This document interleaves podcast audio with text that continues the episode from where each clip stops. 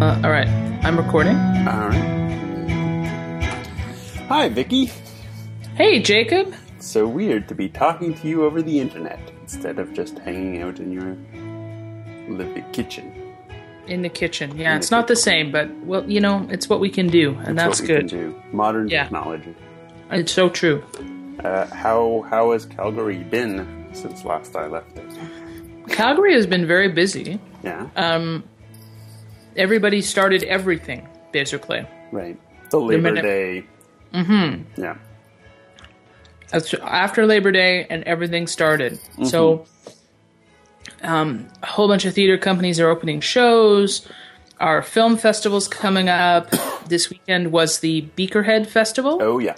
Mm-hmm. Which is a mashup of um, art, engineering, and science. Yeah. And um, they partner with, I think, I think every human in the city.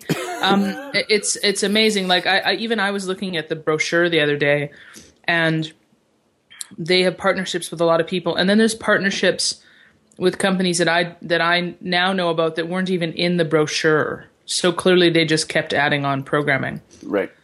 and um, it's everything from it's everything. It, there's things in it that are meant to surprise people, like um, there's things like uh, primarily like sort of installations um, that change the sort change the sort of shape or change the experience of a of a park or a building or something like that. For instance, there's a building in Inglewood, um, which is a very popular sort of um, downtown neighborhood destination for shopping and eating and stuff like that. But they they um, they have these blow up tentacles coming out of the windows of one of these buildings, an old building in town. Um, and the park, Central Memorial Park, they have a bunch of very large um, blow like um, sort of those inflatable rabbits and um, sort of like beanbag carrot chairs around Right. near the rabbits. So uh, things like that. And then they also they also do a whole bunch of other they do other things as well. I mean, they do a cocktail series I guess that's supposed to be science based.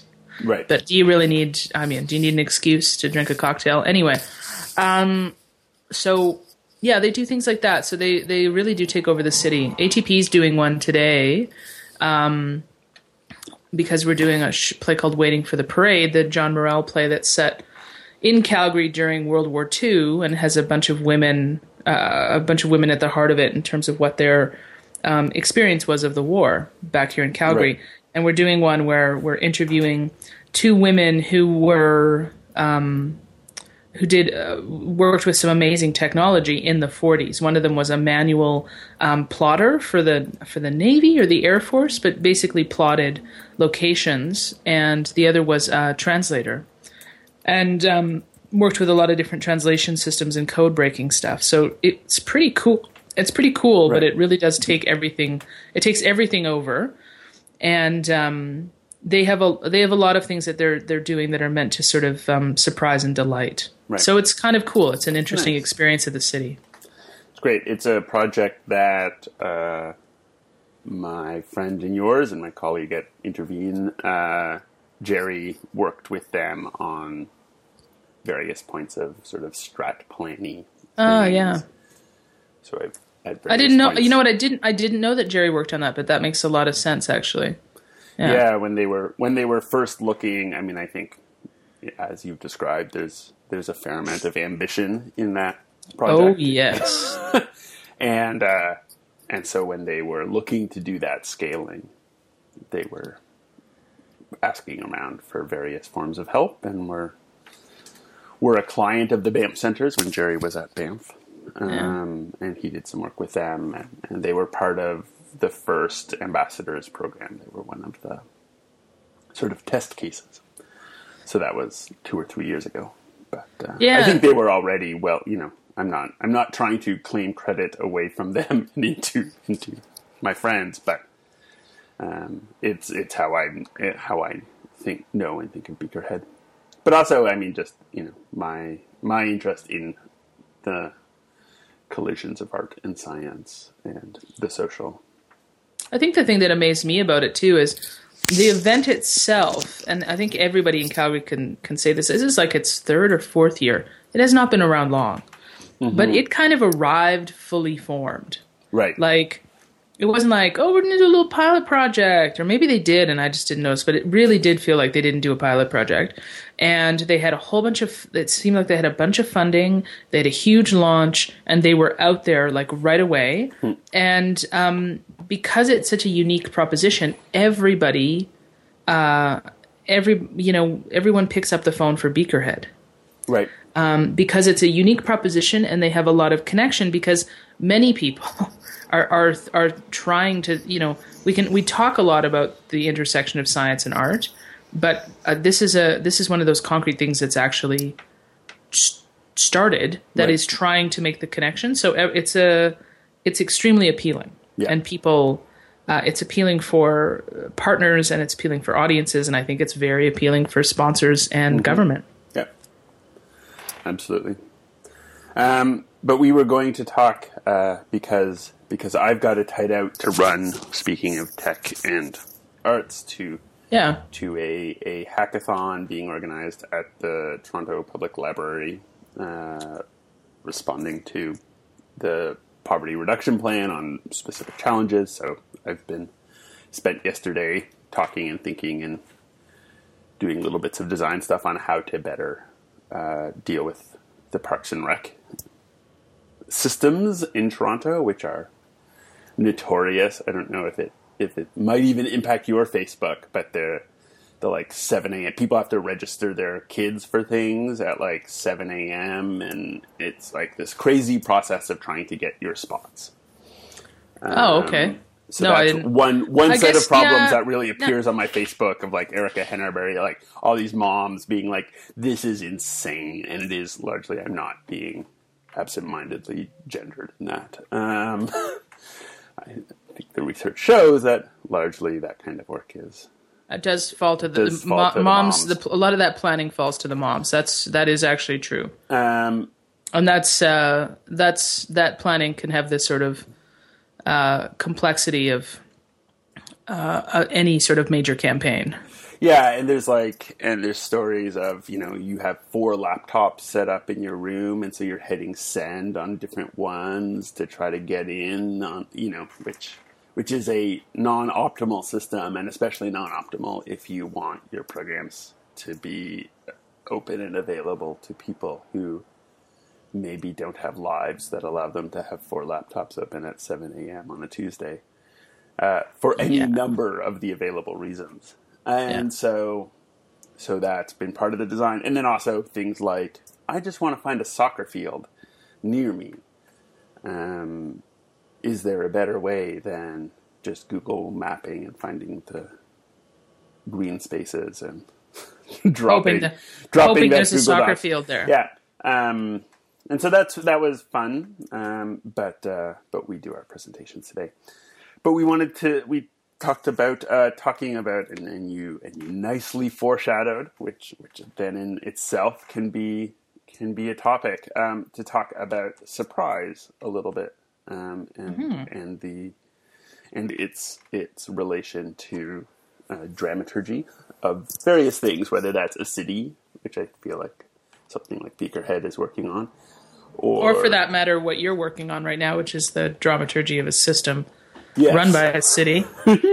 yes, and I and my presentation includes a, a small surprise that uh, mm, will be good for humor, but would never get implemented. Which is basically that we should reserve ten percent of the programs um, for sponsor users. They're called, um, and those would be people who could uh, get into bidding wars over spots. So, like of the Ah. last of the like two spots out of twenty, two of them would be open to like all out bidding wars between the rich people who wanted to just bid on them.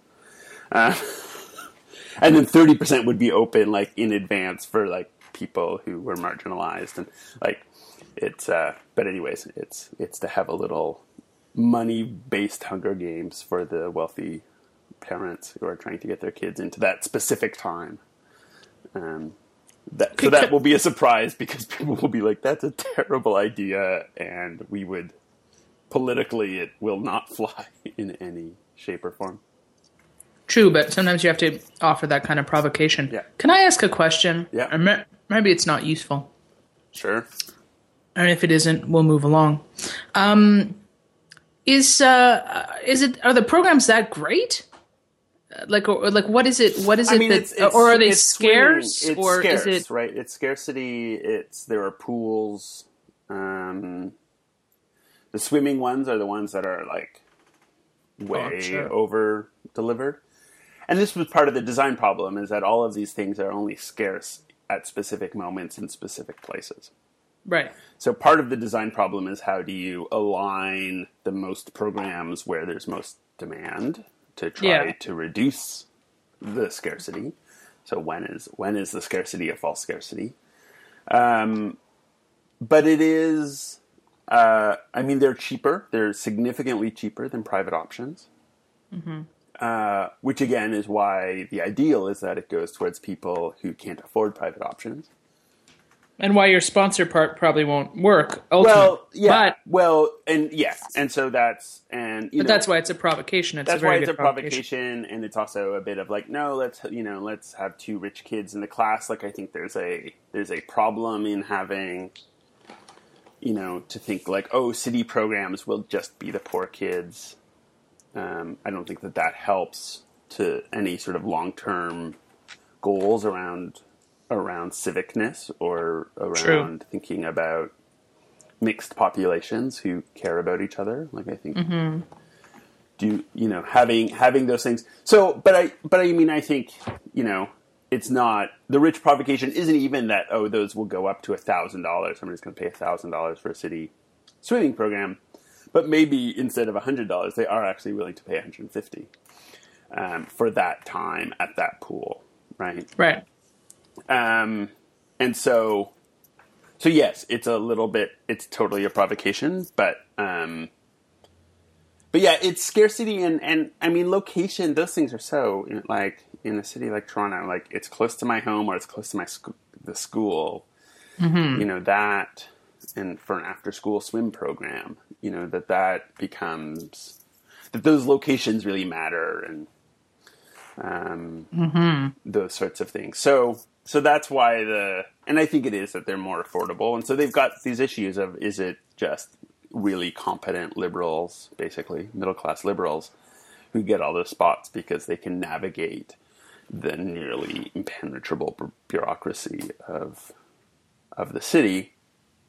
Uh, and so, how do we design some solutions for that? So that's been what what this is, and so some of this has been, you know, my surprise element is is that cities. I mean, also cities have a hard time. They want to treat people fairly. They say, Yeah. and and treating people fairly.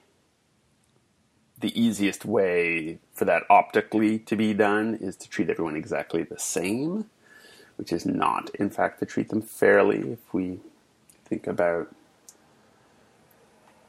existing privilege and existing power, um, or to make the systems fair, uh, does not involve treating everyone the same. So this is a proposal. You know, the real the real part of the proposal is is super users and people who can get a super user card and or a number, and that's um, given out and worked at through you know local service organizations that can identify people who need these services, but um, but maybe lack the the infrastructure to to jam on the seven, you know, the seven o'clock wait times and and need the services more. And so, you know, using using super user is you know instead of a priority user, it's like people might actually want to be super users. Yeah. Yeah, going through a bureaucratic process to become a, a priority user is less less fun in the world.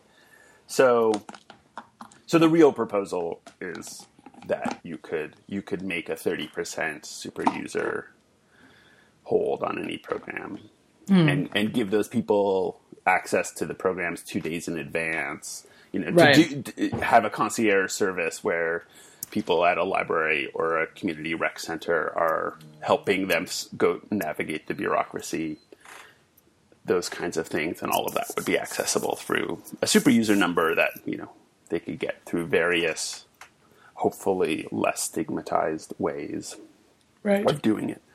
Um, and then because you know I was anticipating then the complaints about like, but what about us super users who are wealthy? And so I made the the sponsor, the sponsor user who you know maybe wants their kids to be also in mixed classes, maybe doesn't want their kids in a private school, private rich kids only swimming class, um, and is Well, and- willing to to you know toss what what the what the private course would cost into the bucket. And there are there are degrees of um there there are degrees by which you know the the private class might be too expensive, but you could probably pay a little Yeah. bit more. exactly. And and the other thing too is is that if that's feeding back into the if I was reasonably assured that was feeding back into the system Yep. that excuse me created um these programs or, or the betterment of that program great Yeah. you know what i mean or that with all of that they could open up one more class Yep. Yeah, Yeah. and I think that's actually accurate. And I, I mean, I, know, I had friends who, I mean, I think it was just joking for their lack of exercise, but not entirely, where they were like, oh, yeah, we have a Y membership. We barely use it, but we actually sort of think of it as a donation to the YMCA. Right? My, my unused gym membership is at least going to a good organization versus, you know, GoodLife or something. Not that Good Right. Life yeah yeah Um, But anyways, surprise. Um, yeah what are you hoping what are you hoping for when you launch that surprise at the hackathon um, what reaction are you hoping for I'm hoping for uh, a laugh. Um, I think these things are often very. This is a, a data data heavy group, so they're part of this is around moving on open data processes. So, for example, one of the other guys in my pod made this very quick searchable string. Like he programmed it so that he could search for soccer field or he could search for soccer and it would return all the results, even though the city calls them sports fields. oh okay. So if you search, if you Google, if you put search into the city search term of soccer, you're not going to get the thing you're looking for. Um, so he did some code, but those data sets in which the same field is also identified as a soccer field are actually publicly available as open data. And so he downloaded a data set and built a quick little database program to search and then and also to pull data from other sets which are like because this data set says this is a C class field but that what does that mean to me nothing um, No. what it means to the city is that it has a certain rate per hour for permitting um, Oh, okay.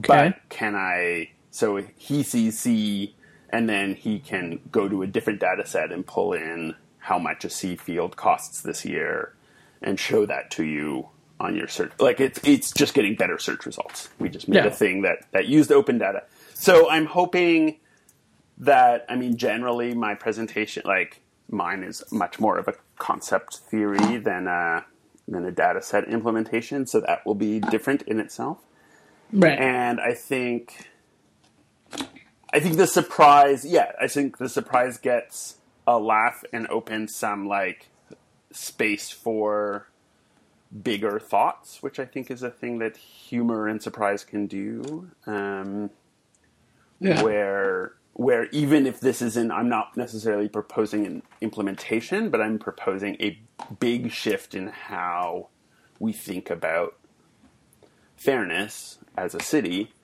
uh, and that and that will be and that surprise is is more interesting as as a surprise and as a a little injecting a little bit of whimsy and humor into that allows it and I I hope to be received more in the spirit in which is offered. Uh, Whereas if I got up and said rich people have to pay for this and they should pay twice because they're rich, um, that that might be less surprising because it fits into a common narrative of who don't like each other and who what what political battles are being fought. Mm-hmm. And so I think, yeah, I think having having a a jump, like a a, a, a large jump in like possibility or impossibility, um, and doing that with a degree of grace and understanding of humor in it, mm-hmm. that that surprise then then it just opens people up to like, oh, what if we radically reconsidered other things, or what if maybe that idea is a good idea, even though I think this implementation is bad, or this implementation is, you know, is just fodder for warfare between parents in Forest Hill. Um, so, so yeah, so that's that's the function in that is that also I think in in a thing like this where there's going to be a whole bunch of presentations, all short, all about data, um, or largely, um, I think doing something different in that uh, renews the attention of the audience. I mean, dramaturgically, mm-hmm. I think this the function of surprise is that if I if I feel like I know everything that's going to happen, I I stop. You know, I start thinking about lunch or whatever. And, yeah. And so having a transition that is, and having a, a mode of delivery that is unexpected allows for and and creates uh, attention again in the audience. Yeah, it's like a seventh inning stretch. Yeah, and a little, you know, it's the the loud noise or the shift in in level. Of, you know, there's lots of yeah, it just wakes you wakes you back up and is like, this is something different. Remember, like, stay alert. You don't we don't know what's coming next. Um, mm. Which I think is a very useful, you know, even as somebody who doesn't do you know narratives based on whodunits or or a certain kind of suspense, uh, a narrative suspense. I think that not knowing what's going to happen next is a is a useful dramaturgical tool, um, and it tends to be more on the. For me, it is a formal question, not know, people not knowing formally what's going to happen next. Mm-hmm. Um, more often than it is a like. Turns out, his sister is her. You know, the yeah. the surprise. You know, and this is where we sort of started it. And is my is is in it, connecting it to to theater stuff is that sort of what's the what's the family trauma that's going to be the late act 2 surprise of the Canadian play is not a surprise anymore like the reveal of a family history of incest is or the you know um, whatever it is i feel like that's a fairly common one uh, yeah that's uh, yeah i mean and, and for anyone who who's um for for a few listeners who aren't in the Canadian theater, um, uh, that that's uh, that is actually a that's that's oddly I don't know what's up with Canada is what you know like I think somebody could write a whole has somebody written that thesis yet? Surely somebody like, has written that thesis yet. What's with Canada? No, uh, no, the the thesis about incest. and uh, and whether it's uh, whether it's more common in uh, Canadian theater than it is in Canada. Um, anyway, I, I mean that in, in the yeah. plays, not yeah. you know that's that's what I meant. That yeah. that sounded not, that came out wrong. Yeah. Um, but yeah, it's interesting. I feel like, and the concept the concept of form versus content too mm-hmm. is interesting because for me, in my experience, okay, so I and I I may have talked about this before, but maybe I haven't. The here anyway. I think um, my experience of audiences. Um, is that and and it, part of part of the reason I really noticed is because it's almost the opposite of my uh, my own tastes, mm. um, because I love things that are not that where the form the form is um uh, is is different or fractured, right? Um, where or maybe there's an emotional logic or some sort of um, symbolic logic. Mm but not logic logic. Right. Yeah. and um and but I've I've also I've also experienced working on and presenting a lot of plays, premiering a lot of plays where the story either the- you know where the story surprise where it was a, a where where if there were surprises or there was anything that was supposed to be irregular, the pattern was broken. It was about um, it was it was content based. It was about something the character did or something something very or, or you know something in society that was then undermined or something like that. And oddly enough, you know, we used to we used to go on and on, and we still do sometimes in the theater about how people don't like don't like some people just don't like listening to swear words or they just don't like it when you're pushing their buttons from a content perspective you know they feel uncomfortable about certain things but i actually found people got much more upset like and i found that much more interesting Yeah. um, when they didn't quite understand what was happening Yeah, and yeah, yeah. because because they uh, because I feel like that because part of it's about like it's not actually about cause and effect, right? If some something can happen, and then what happens after may not be what you th- may not may not look anything like what you expect it to, or we're going to see what hap- we're going to see the aftermath of something um, and that's all we're going to see and we may never find out what happened. You know like just that and in in reality in today's day and age in everything. There's I feel like there's much less uh, there's it feels like or at least we're more aware of randomness or we're more aware of the unpredictability or for that matter um, lack of motive to many things and many actions. Um, and the answer to the question why is a lot more mysterious. And i feel like that that form a lot of those forms that f- that fractured form is a lot more like how we actually think today and how we experience the world today but it isn't comforting yes, it is the opposite of comforting because it's comforting to know when something happens, what led to it, and then why it happened, and then how what's going to happen after. And and in a lot of ways, that's a sort of that's that's rooted in moral, right? Like it's like it's um that person did something because very rarely, of course, is anyone is the conflict in a play because somebody did something really great, right? Um, so that person did something. What are the consequences for them? You know, and we I think we want to know that there are consequences. That's that's comforting. yep, But we all know that there's a lot of people who do things and the and what should happen, which are consequences, don't happen. We see it on the news on a regular basis these days. So, um, and everyone's view, the, the also the idea that there are many points of view of the concept of justice yeah, is really frightening, right? Yeah. But it's true. Like right now, there are a lot of different points of view, and so um, I feel like surpr- surprises without any foreshadowing, or or surprises without us finding out what happened after, um, disquiets people in such a profound way.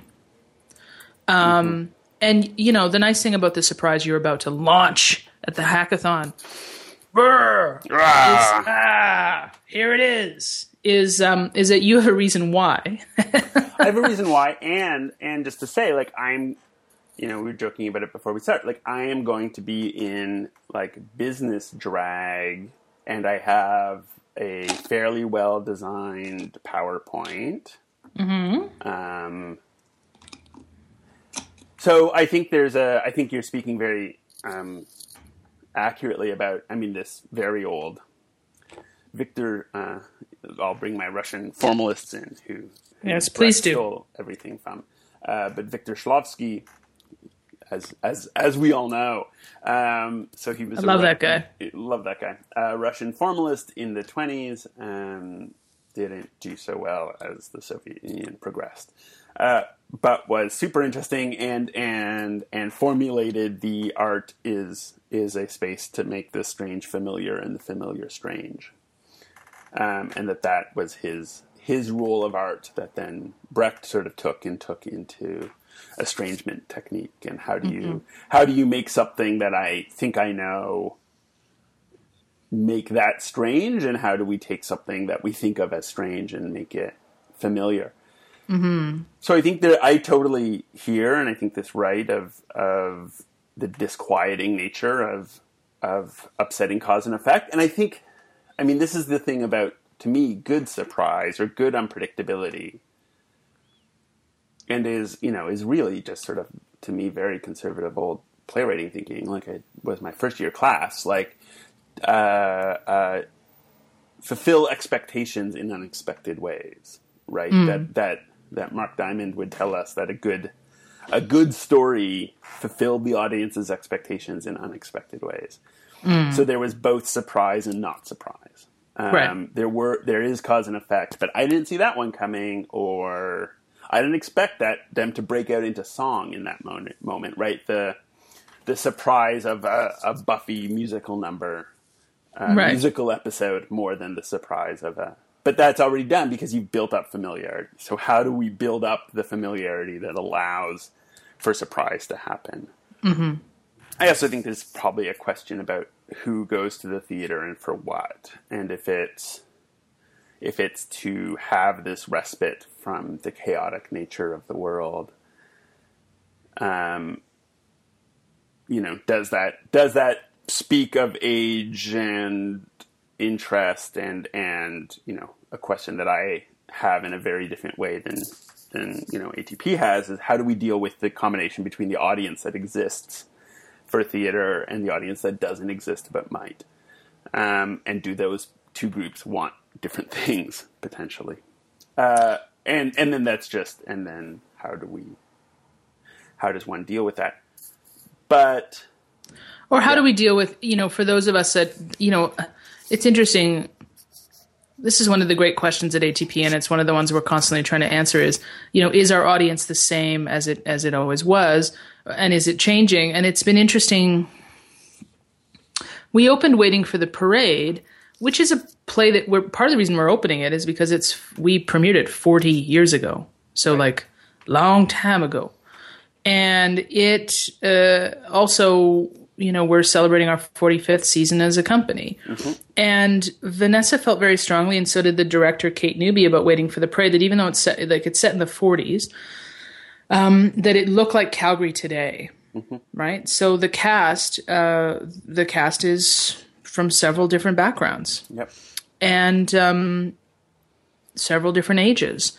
And uh, what's been interesting to me is who caught like in so far in our audience who who noted who comments on that, right, and who doesn't, because um, a few folks who are a little older have noted that and asked us about it, not because they were angry about it by any stretch of the imagination, more because they were like they noticed it and they were curious about it. Yeah.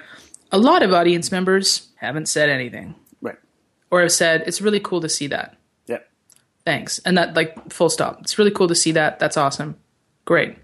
Um, and one of the things I really appreciate about this weekend was reading the review uh, in the Calgary Herald and the Calgary Herald and the Calgary Sun because they're run by the same people now. Um, from uh, Louis Hobson, our local reviewer, who just talked about the show and didn't even bring didn't bring that into it at all, which I was thrilled about. Um, in a way, but also was just sort of it was uh, was interesting, and and I guess um, in terms of what people's expectations are and who's coming to our theaters, and w- how that is also shifting, mm-hmm. and this sort of awkward growing pain of that shifting.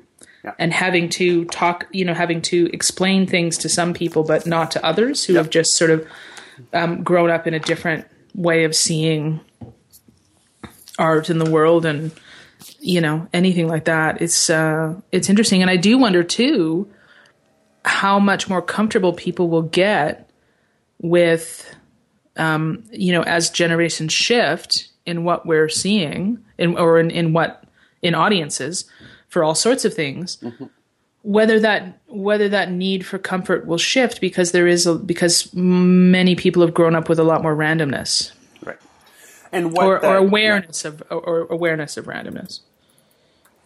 Yeah, and I think I mean one to say I think that that sort of casting or working. I mean, I work with traditional. You know, I I like adapting stories, and, and Yeah. even if shows aren't adaptations of stories on their surface, they probably are in my head, Mm-hmm. um, or of, of canonical works.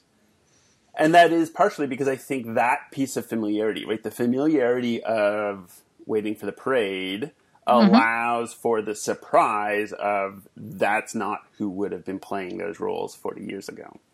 Yeah. right? And that those those things allow for each other right? That it mm-hmm. allows me to you know or you know some wacky indie artist who wants to rail against the machine it like makes me deal with waiting for the parade differently.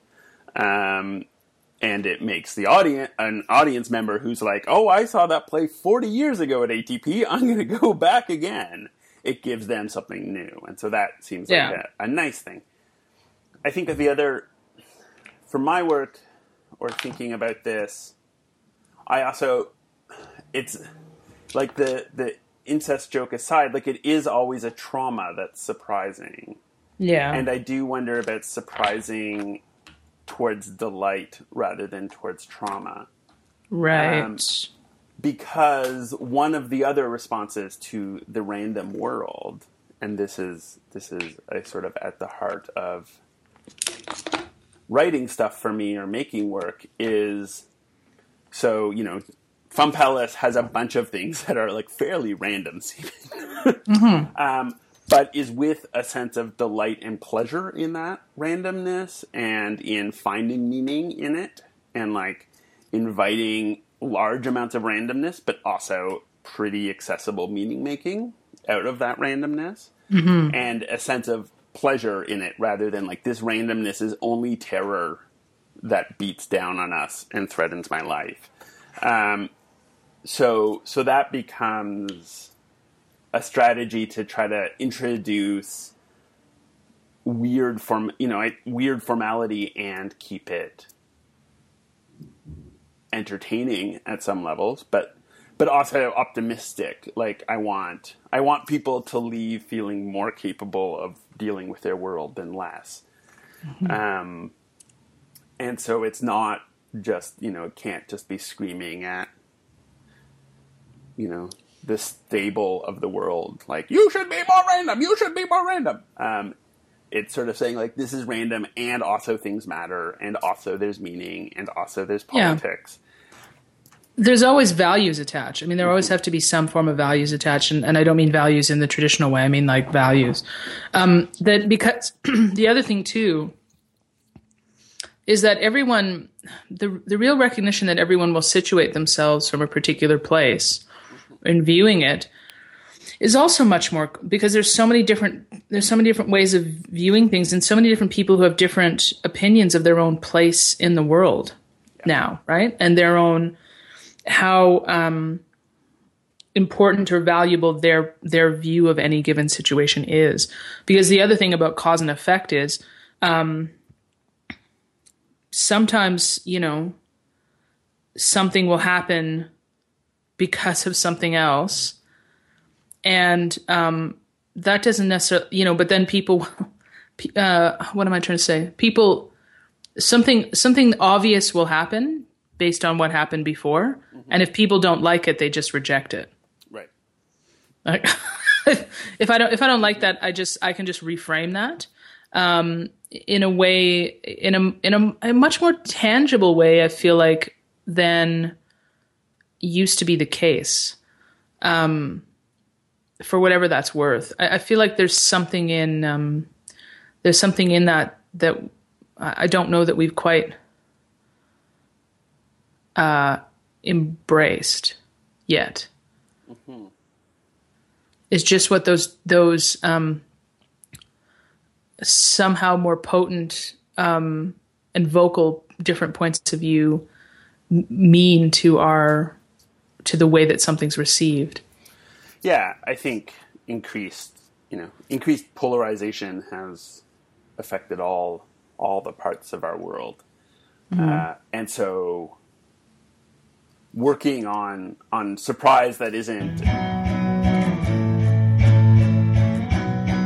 that's about where the internet cut out. I'm jacob zimmer. Uh, that was vicki stroich We are both on the Twitter where you can find us. We both just use our names. It's very simple. So at Jacob Zimmer and at Vicki Stroich. You can find all of that at smallwoodenshoe.org and click through on Urgy Podcast. And I hope you're well. Uh, let us know if if you're listening. Uh, feedback on on iTunes is great, especially if it's five stars tell your friends, uh, tweet at us with uh, at per, at Urgy Podcast, and we will know it's for us. The theme song, as always, is Holy Coast playing The Beach, The Beach, and we found it on the Open Music Project. Thanks to them. Hope you're having a good day. Bye.